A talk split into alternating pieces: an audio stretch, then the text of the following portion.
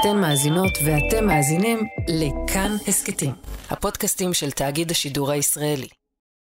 לפעמים זה לוקח גם 40 שנה לגלות שנפגעת, וככל שהגילוי מאוחר, הנזק שנגרם מתעצם. והוא לא רק אישי, הוא סביבתי. המשפחה מרגישה בזה, החברים, המעסיקים, והבושה שמתלווה לזה.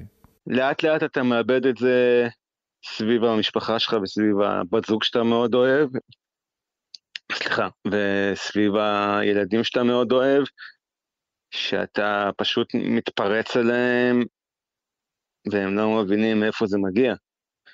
זה יוסי חדד שמתאר בשיחה מרגשת ופתוחה איך נראים חייו של מי שלקה בתגובת קרב או הלם קרב. זה פצע שלא רואים אותו, לא יורד ממנו דם, אי אפשר לטפל בו בחבישה. זה דימום פנימי, שיכול להימשך שנים והמדינה היא לא ממש מקילה עליהם. תהליך ההכרה במי שלקו בתגובת קרב הוא ארוך, מתיש, בלתי נסבל. נחשפנו אליו כולנו בטראומה הלאומית של איציק סעידיאן, לוחם גולני שלקה בהלם קרב, לאחר שהשתתף במבצע צוק איתן בקיץ 2014, שנים משכה אותו המערכת עד שכלו כל הקיצים מבחינתו.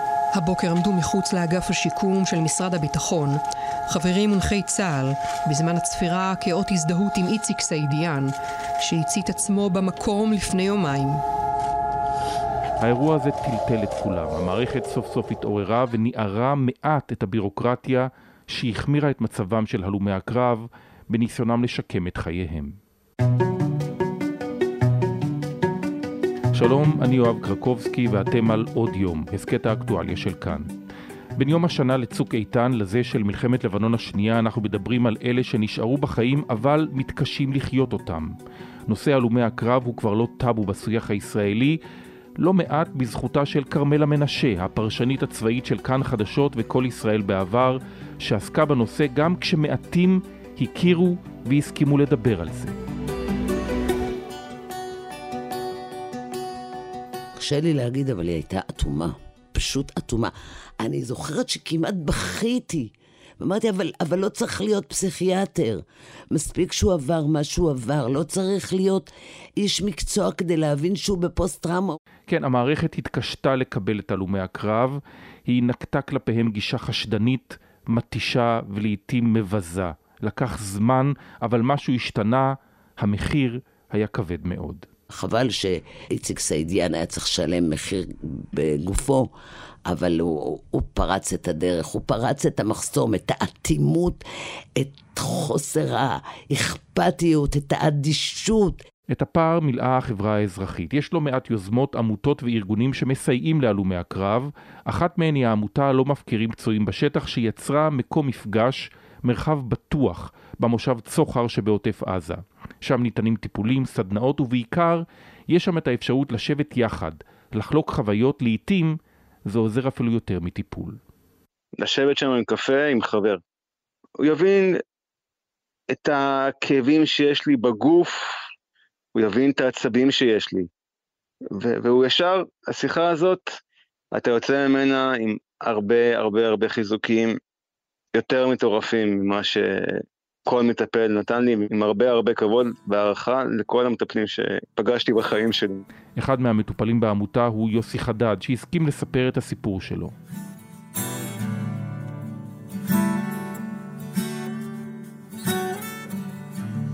אז אני יוסי, אה, בן 44 בשבוע, גר היום וחבר בקיבוץ ארז שבעוטף עזה. אה, במקור שלי אני מושבניק מליד קריית גת, נשוי, פלוס אה, שתי ילדים אה, מקסימים. ואתה פוסט-טראומטי, שבמילים אחרות סובל מהלם קרב. מה שנקרא, אני אובחנתי לפני כמה, שלוש שנים בערך ביום ההולדת שלי, פוסט-טראומה, הלום קרב. עם ההלם קרב, קצת קשה לי הגדרה של זה, אני לאט לאט אה, משלים עם זה, בזכות אה, הרבה טיפולים של העמותה. ועם הפוסט-טראומה אני יותר שלם בגלל החיים אה, בעוטף עזה. למה קשה הביטוי הלום קרב? ההלם קרב שלי מורכב לא מאירוע מכונן אחד, אלא מתרכובת של הרבה הרבה אירועים שפרצו במהומות אלפיים. באירועים היום מדווחים הפלסטינים על לפחות שישה הרוגים בערי הגדה עקב קרבות ירי וגזרות כמו יריחו, ג'נין ושכם. ברקע מהדהדים דבריו של מפקד הביטחון המסכל ג'יבריל רג'וב כי הפלסטינים מסוגלים להעביר את המוקד אל תוך ערי ישראל. ואני כנראה הדחקתי אותם מאוד מאוד מאוד חזק, שאני לא זוכר אותם כל כך. הם התחילו לצוץ בחצי שנה, שנה האחרונה, כל מיני אירועים, ואני מרגיש, גם עם האירועים שצצים, אני מרגיש מה שנקרא מגומד, לעומת אה, הלומי קרב של אה, מלחמות ישראל, שהם בעיניי הרבה יותר גיבורים ממני, אז לכן קשה לי ההגדרה הזאת של אה, הלום קרב.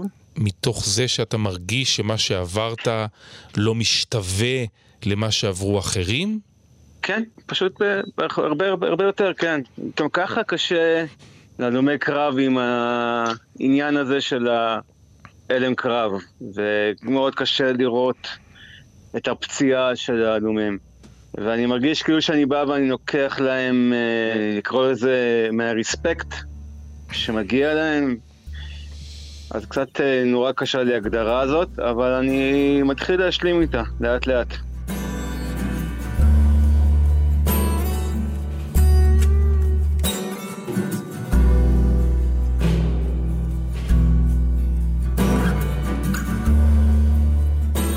יוסי הזכיר את פרוץ מהומות אוקטובר 2000 שלימים נקראו גם האינתיפאדה השנייה, אינתיפאדת אל-אקצא. בזיכרון הלאומי טבועים יותר ההתנגשויות עם המשטרה בתוך הקו הירוק והרג 12 אזרחים ערבים אבל עימותים נרחבים וקשים היו גם בשטחים. זה למעשה מה שהצית את המהומות גם בתוך ישראל, ויוסי היה אז בחפ"ק של מפקד חטיבת הבקעה, נהג הג'יפ של המח"ט. אה, ושם זה פחות או יותר התחיל בעיקר, בעיקר בהרבה לחץ אינטנסיבי של אה, לקפוץ מפה, לקפוץ לשם, היינו חורשים ביום את כל, את כל, אה, כל הבקעה, אם זה מים המלח, להיות עכשיו באזור יריחו ולנסוע עכשיו בהקפצה לאזור פקעות. אה, כמובן ימים ולילות בלי שינה, מקלחת זה היה מותרת מאוד, כאילו, אני זוכר אירועים שהיינו... תחילת המהומות, שכבנו בתוך תעלה וספגנו ירי כי לא היה אישור לירות. ומשם קפצנו לעוד אירוע, ומשם קפצנו לעוד אירוע. ולאט לאט זה התגלגל והתעצם. מרוב שזה היה עוצמתי, אה, חבר שהיה איתי בחדר שינה אה, בצבא, נהרג בתאונת דרכים.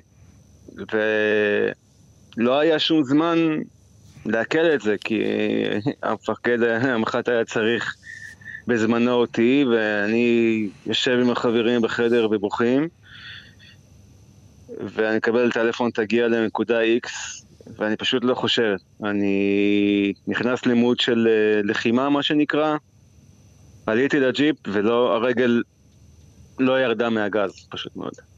טסתי במהירות, ומשם ל... לאיזה פגישה ולעוד איזה אירוע, בין לבין הלוויה של החבר שהייתה באותו יום, ואחרי הלוויה אין לך זמן להקל עם חברים, אתה צריך להמשיך לתפקד. וכל הדברים האלה הובילו לעוד ועוד ועוד לעוד ועוד הרבה דברים אחרים. דבר הדף אירוע, אני פשוט זוכר כמה פעמים שנהגתי ופשוט המוח היה רדום, הגוף היה ער, המוח היה רדום, זאת אומרת שאני נוסע בכביש, אני רואה את הסיבוב, אני רואה שהאוטו נכנס, חותך את הסיבוב, אבל אני אין לי כל כך יכולת לעשות משהו עם עצמי. מזל שהמפקד שהיה איתי הוא היה ערני. פתאום מתעורר והוא מסתכל, ואז הוא צועק לי מה לעשות. מה אתה עושה? אז אתה מתעורר, אז מגיעים לנקודה, אתה שוטף פנים, שותה הרבה הרבה קפה, ואתם מספיק לי לאושש חוויה אחת, אנחנו כבר אה, קופצים על הג'יפ לאירוע אחר. לפני שלוש שנים אופיינת כמי שסובל מפוסט-טראומה. אבל מתי אתה בעצם מבין שאתה באמת סובל אני, מפוסט-טראומה? אני לא ארצה לדבר על האירוע המכונן שקרה, ברשותך, על ה... מה שגרם לי, תן לי יותר את הדרייב, אבל זה התחיל מחוסר שינה בבית, שהפסקתי לישון, הייתי יושן שעתיים ב... בלילה. אה, זה התחיל סביב שהתחילו הבלונים באזור עוטף עזה והתחלנו עוד פעם לרוץ מאירוע לאירוע לאירוע. להבות אש גדולות שטפו גם היום את שטחי עוטף עזה. בלוני התבערה הציתו לפחות 13 שריפות במהלך היום, מספר נמוך לעומת 60 מוקדי שריפה אתמול. התחלתי ב... באזור של ארז, ואחרי הצהריים היינו קופצים ומתנדבים באזור בארי, לכבות שריפות. וכנראה משם זה התחיל הטריגר עוד פעם שהלחץ הזה של לרוץ. לרוץ, לרוץ מאירוע לאירוע.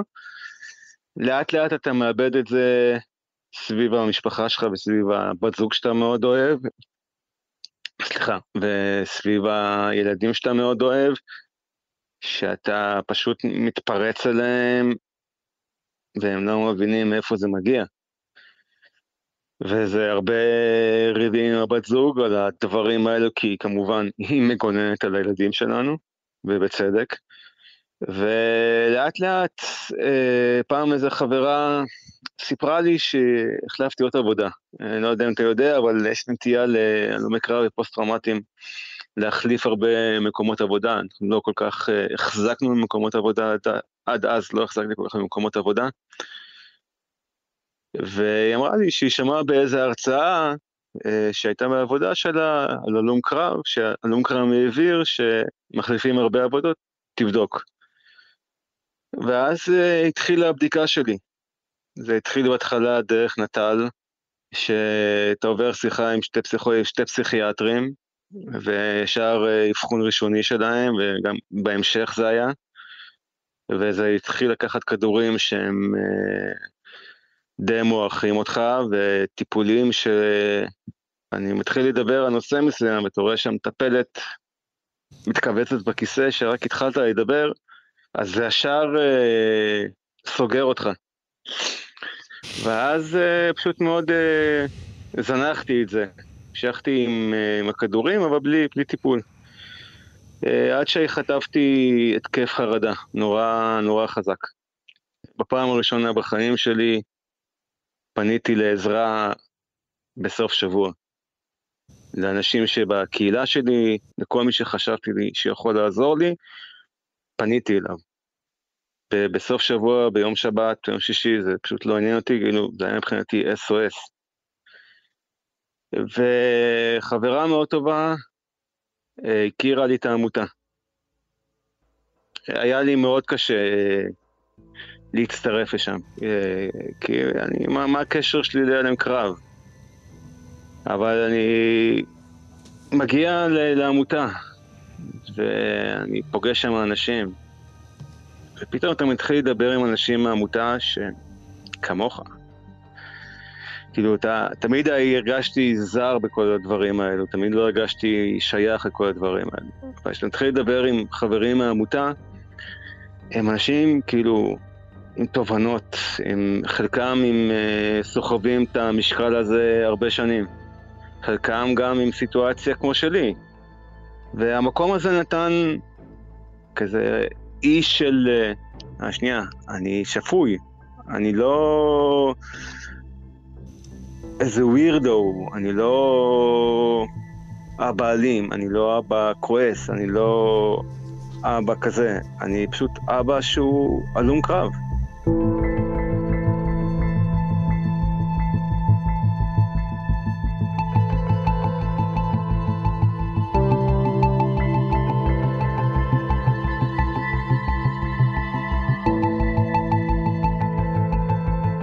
בשנת 2016, ככה גללתי את הפיד שלי בפייסבוק, נתקלתי בסרטון של אה, בחור הלום קרב עם פוסט-טראומה מורכבת, התראיין שם באיזה תוכנית בוקר, והספיקו לי שתי דקות בשביל אה, להבין, אני חייב למצוא את הבחור הזה ולנסות לעזור לו.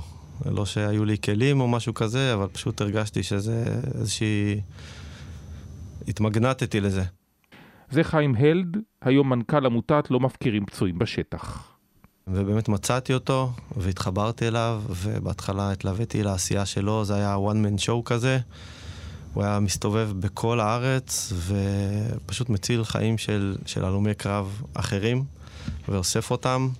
אני חושב שהוא היה המענה הכמעט יחיד אז בארץ שהוא לא אשפוז פסיכיאטרי. ועם הזמן התווספו עוד ועוד אה, אנשים טובים אה, סביב המעגל המצומצם הזה. אה, נוסדה עמותה, הוקם ועד מנהל. אני בעצם חלק מהעשייה בעמותה בהתנדבות מאז, ולפני חצי שנה ככה הפשלתי שרוולים והיה צורך, אז נכנסתי לתפקיד, לתפקיד המנכ"ל. מי מגיע אליכם? מגיעים אלינו חבר'ה אה, עם פוסט-טראומה על רקע צבאי, ביטחוני, מוכרים או לא מוכרים על ידי אגף השיקום במשרד הביטחון, שפשוט צריכים עזרה טיפולית, שיקומית, חברתית, אה, לנסות ולנהל אורח חיים נורמלי עד כמה שאפשר. ואיך אתם מטפלים? אתם עמותה, אתם לא בית חולים או מרפאה טיפולית. מה אתם עושים איתם? קודם כל יש לנו צוות מטפלים אה, מוסמך כמובן ומנוסה שמתמחה בתחום המאוד ספציפי הזה. אה, אנחנו מקבלים מטפלים עם תואר שני ומעלה. בעצם אנחנו קהילה טיפולית שיקומית. אז יש את הצד הזה הטיפולי, יש אה, בית, מקום, מרחב בטוח שאפשר להגיע אליו. וגם לפגוש את קבוצת השווים, אה, דבר שמאוד הרבה פעמים מנרמל את החוויה של ה... של הבדידות, של הבושה, של האשמה ש, שחבר'ה חווים כחלק מההתמודדות. פתאום אני פוגש עוד אנשים שחווים את הדבר הזה, אני לא לבד בבדידות שלי, אני לא לבד עם תחושת הבושה. Uh, התפיסה שלנו אומרת שהטיפול מתחיל ברגע שאדם יצא מחדר הטיפולים. זאת אומרת, הוא יוצא מחדר הטיפולים, הוא חוזר למערכות יחסים שלו, לעבודה, לשגרה שלו, ושם הטיפול באמת בא לידי ביטוי. אז באמת בבית הזה, במרחב הבטוח, אחד החבר'ה, המקבלי שירות שלנו, אמר השבוע, כשהוא הסביר למישהו אחר, הוא אמר, זה המקום היחיד בעולם שאני יכול להשאיר את המסכה באוטו.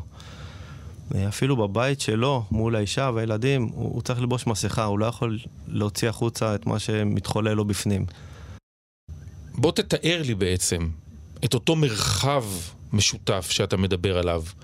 אז uh, המרכז שלנו נמצא ב- ביישוב צוחר, במועצה אזורית אשכול, uh, בעוטף עזה. בעצם יש לנו שם uh, מקום uh, די גדול, המועצה הקצתה לנו שטח עם מבנה. Uh, שם חדרי טיפולים, יש שם סלון חברתי, uh, יש חצר uh, ענקית בחוץ של uh, חמישה דונם. Uh, לא מזמן נתנו שם uh, למעלה מ-100 עצי נוי ופרי, שהם חלק מה... מהסדנה של הגינון הטיפולי, החבר'ה מתחזקים את הדבר הזה בעצמם, את מערכת ההשקיה, את הגינון, אה, חלק מההקמה שכל הזמן קורית, כחלק מאיזשהו ריפוי בעיסוק, אפשר להגיד. חבר'ה כל הזמן אה, עובדים במקום, הם מרגישים שזה הבית שלהם. בחוץ יש פינת ישיבה מתחת לעצים, ככה מקום מאוד אה, פסטורלי ונעים, ויושבים, שותים קפה, מארחים אחד את השני. מגיעים לשם גם לא כאשר נקבע לך טיפול אחד על אחד מול מטפל? כן, כן, זה, זה לגמרי בית, אנשים מגיעים לשם גם אין להם טיפול באותו יום, מגיעים פשוט לשבת, להתנתק רגע מה, מה, מהבחוץ, להיטען ב, ב, באנרגיות, לשבת עם חבר'ה, לשבת עם חברים, לדבר עם מישהו, לפעמים אנשים באים בשביל להתבודד ומטיילים בין העצים, או, או נחים רגע על הספה. כל אחד ואיפה שהוא נמצא באותו הרגע, מרגיש בנוח לגמרי, וזה המשמעות של מרחב בטוח. של בית שאנשים מרגישים שם בנוח אפילו יותר, בדרך כלל יותר אפילו מהבית שלהם.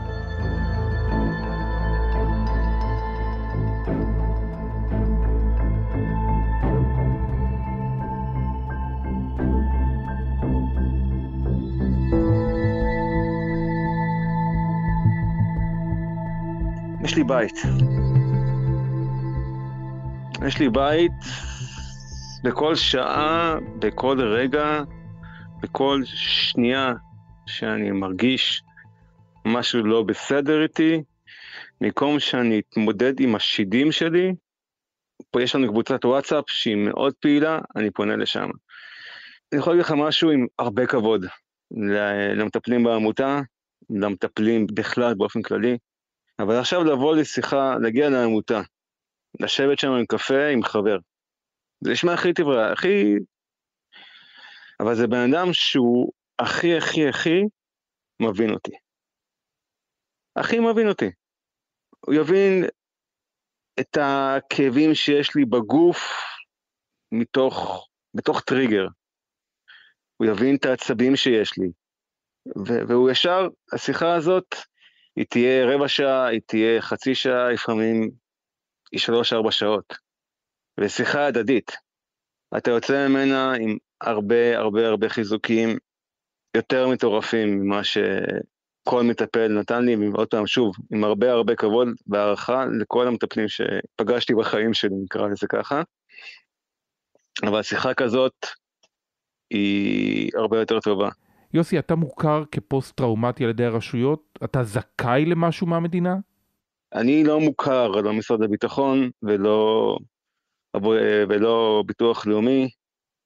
אני, אין לי כוחות נפשיים להתמודד ולהראות פציעה שהיא, אין לי, אני רואה אנשים שמתמודדים עם פציעות של קטיעות וכל זה, והם צריכים להתמודד ולהוכיח את החוסר יד שלהם או את הדברים מסביב. ופה בעמותה קיבלו אותי ככה, לא, לא שאלו אותי, אתה מוכר, לא מוכר, דבר ראשון, פתחו לי את הדלת, תיכנס. בוא שב, תשתה, אתה בבית, תנוח, תנשום. כמו שאתה מגיע אחרי מסע ואתה אתה מגיע לבית של ההורים שלך. תשום, תשתה, אתה במקום בטוח עכשיו, תירגע, תנשום, ואז נתחיל. ודרך חוסן, בגלל שאני לא מוכר, אז הטיפולים תמיד היו מוגבלים. עד שאם מתחילים להיפתח דברים שקשורים להלם קרב, כבר היו נעצרים לטיפולים, אי אפשר לממן אותם יותר. אה, מימון שלי זה היה לי, מבחינתי, הרבה כסף, גם אם זה 60-70 שקל בטיפול, אבל זה פעמיים בשבוע טיפול, תכפיל את זה ככה, ובן אדם שהוא לא היה מתמיד בפרנסה ובעבודה, זה עול כלכלי יותר משמעותי. העמותה נתנה לי יציבות טיפולית קרוב לשנתיים, בלי לעצור. ומשם זו ההתקדמות הכי טובה שלי בכל אופן אישי, ואני מבין גם של חבריי שאני מדבר איתם.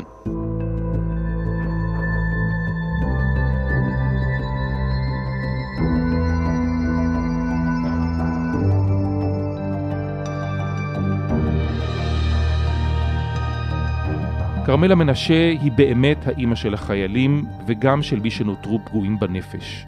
את הסיפורים של הלומי הקרב כרמלה מלווה שנים רבות.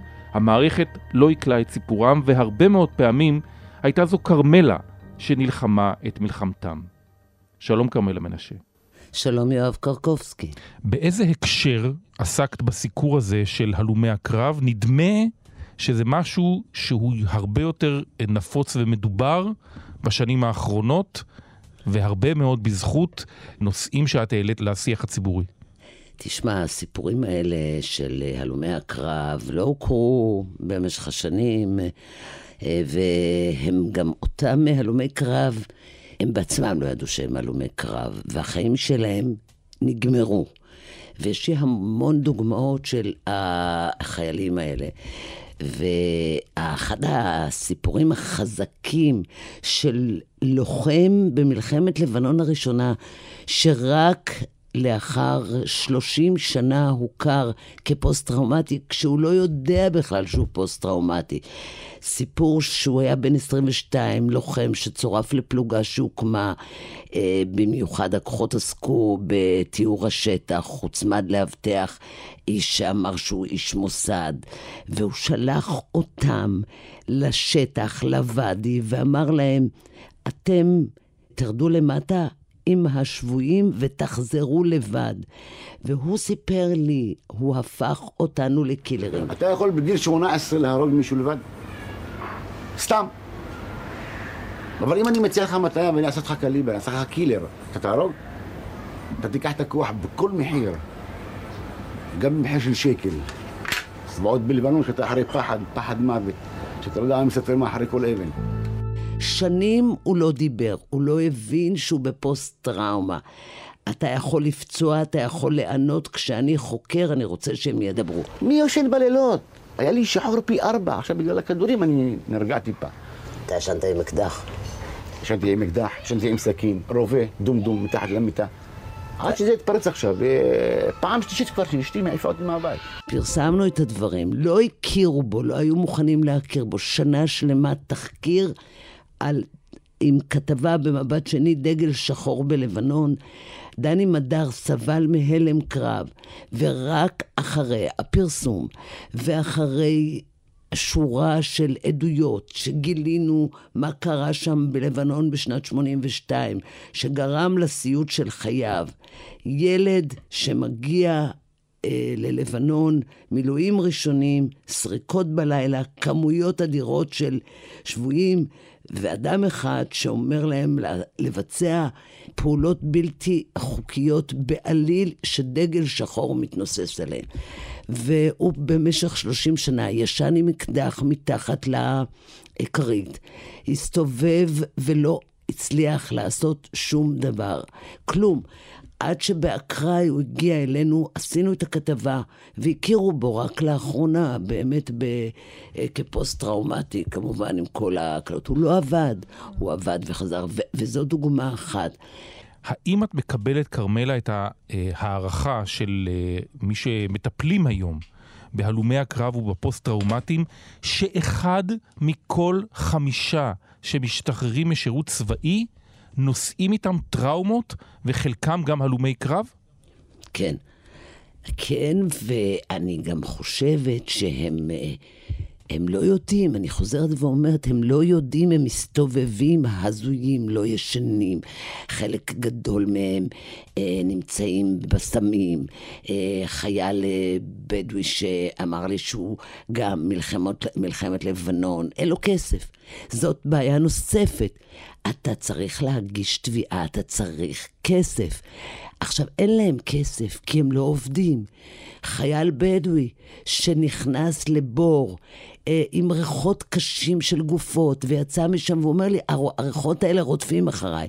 ואני מנסה לעזור, וזה קשה לעזור. אני מודה שמאז אה, הרפורמה, מאז הסיפור הקשה של איציק סעידיאן, זה השתנה, מקלים עליהם, מכירים בהם הרבה יותר מהר, הם לא צריכים להביא עדויות מלפני 50 שנה, אבל האירועים האלה קיימים, ויש כאלה שבכלל... אה, הם פוסט-טראומרים, אנחנו יודעים שאנחנו פוסט-טראומטיים, בעצם כולנו פוסט-טראומטיים, אבל אנחנו לא פונים ולא מבקשים ולא רוצים הקלות. ויש מקרים מאוד מאוד קשים. אני מוכרחה לתת לך את הדוגמה של חייל שהגיע אליי אימא שלו.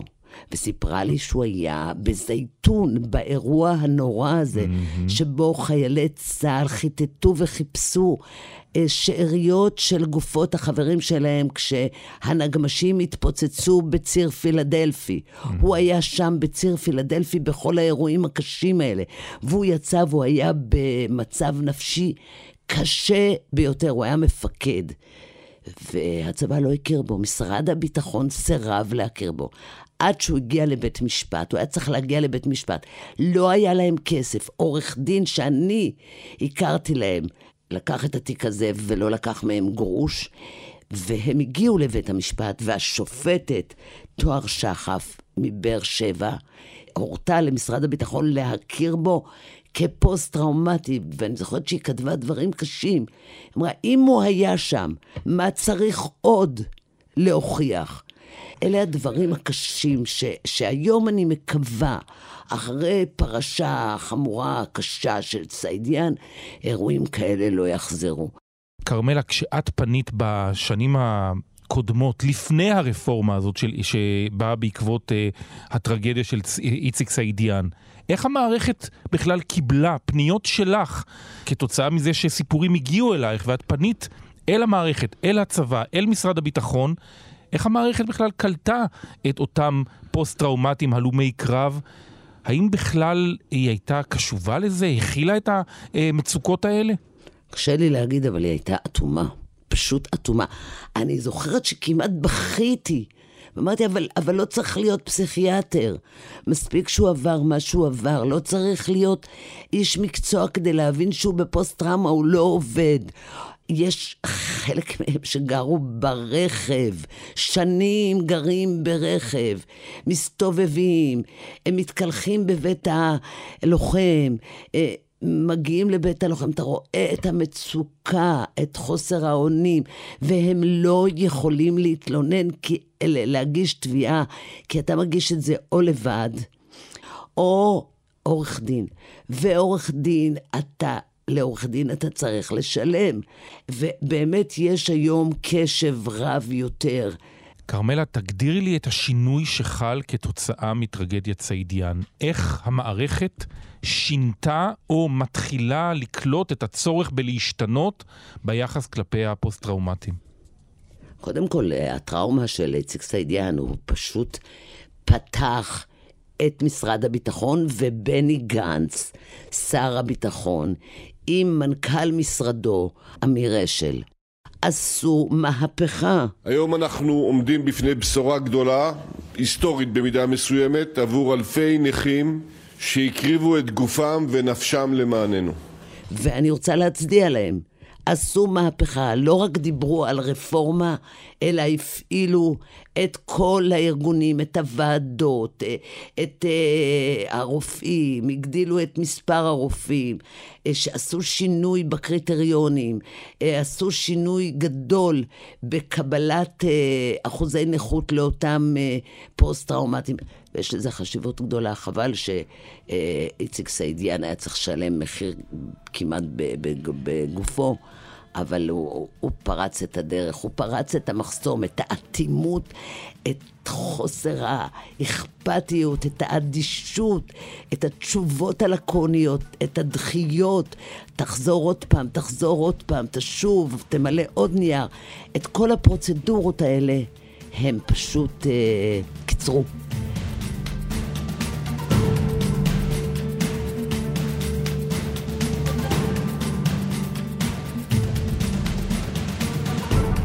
כרמלה מנשה, תודה רבה. עשית שירות מאוד מאוד גדול לאותם אה, פוסט-טראומטיים והלומי אה, קרב. תודה רבה, יואב קרקובסקי.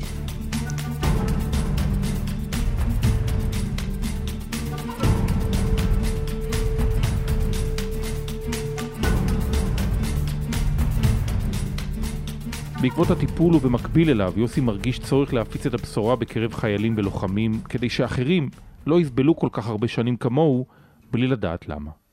והיום אני משתדל, בגלל שאני בעוטף, אם אני רואה חיילים, להציע להם טרמפ. ומאוד חשוב לי להגיד להם, וזו גם סיבה שאני אני מוכן להשתתף כאן, שקב"ן זה לא מילה גסה. אני רואה שהם מיוצרים כל פעם שאני פוגש בחבר'ה, עוד ועוד חבר'ה צעירים שנפתחים יותר ויותר, ועכשיו זה חבר'ה שמגיעים אלינו, זה צוק איתן.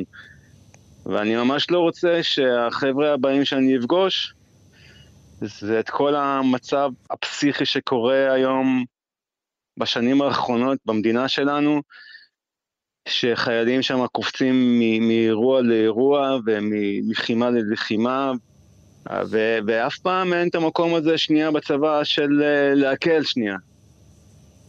אה, שנייה בואו תנשמו, עשינו עכשיו, כמו שיש תחקור ב- לטייסים אחרי מבצע שלהם, זה לא קורה בגדודים. אז עכשיו הם היו, אז הם היו עכשיו החבר'ה שמשל שקראו שהיו בג'נין לפני שבוע, שהם שם את הכל. אני ישר חשבתי עליהם, על כל הדבר הזה. אז הם יצאו בריאים בגוף, אבל הנפש שלהם, אני לא חושב שהיא בריאה. אולי הם לא מודעים לזה עכשיו, אולי זה יתפרץ להם כמוני בסביבות גיל ה-40. אני לא יודע, אני מקווה מאוד שהם uh, יאזינו לזה והם uh, יתפנו לקב"ן ויקבלו את, ה... את התשובה שלהם כל עוד זה חם. אבל אני תמיד רואה שאנחנו מייצרים, הצבא מייצר, המדינה מייצרת עוד ועוד הלומי קרב, עוד ועוד הלומי קרב, ואין באמת אה, עניין אה, לעצור את זה או לטפל בזה, שזה אפשרי. זה אפשרי. כי ברגע שעכשיו, חבר'ה שחזרו מג'נין, שב איתם, תכינו קפה, יגיע איזה פסיכולוג, י, ינהל דו-שיח, יאתר גם את מי שקשה לו באמת, זה משהו יותר ממוקד.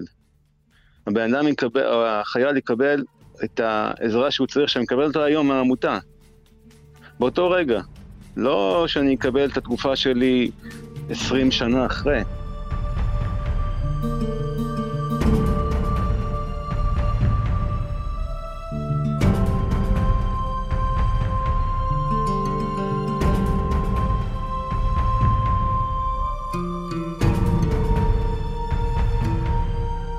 יוסי חדד, אתה פתחת את uh, ליבך ואני בטוח שזה לא היה לך קל, אבל זה היה מאוד מאוד חשוב. תודה רבה לך. מאוד חשוב. תודה רבה.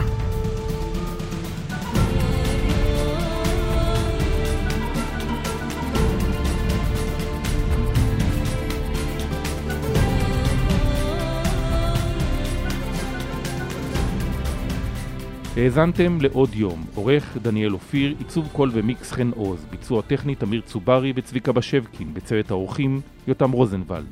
היה לכם מעניין? אז קדימה, שתפו את הפרק. אם אתם מאזינים לנו בספוטיפיי או באפל פודקאסט, נשמח אם תדרגו אותנו גבוה.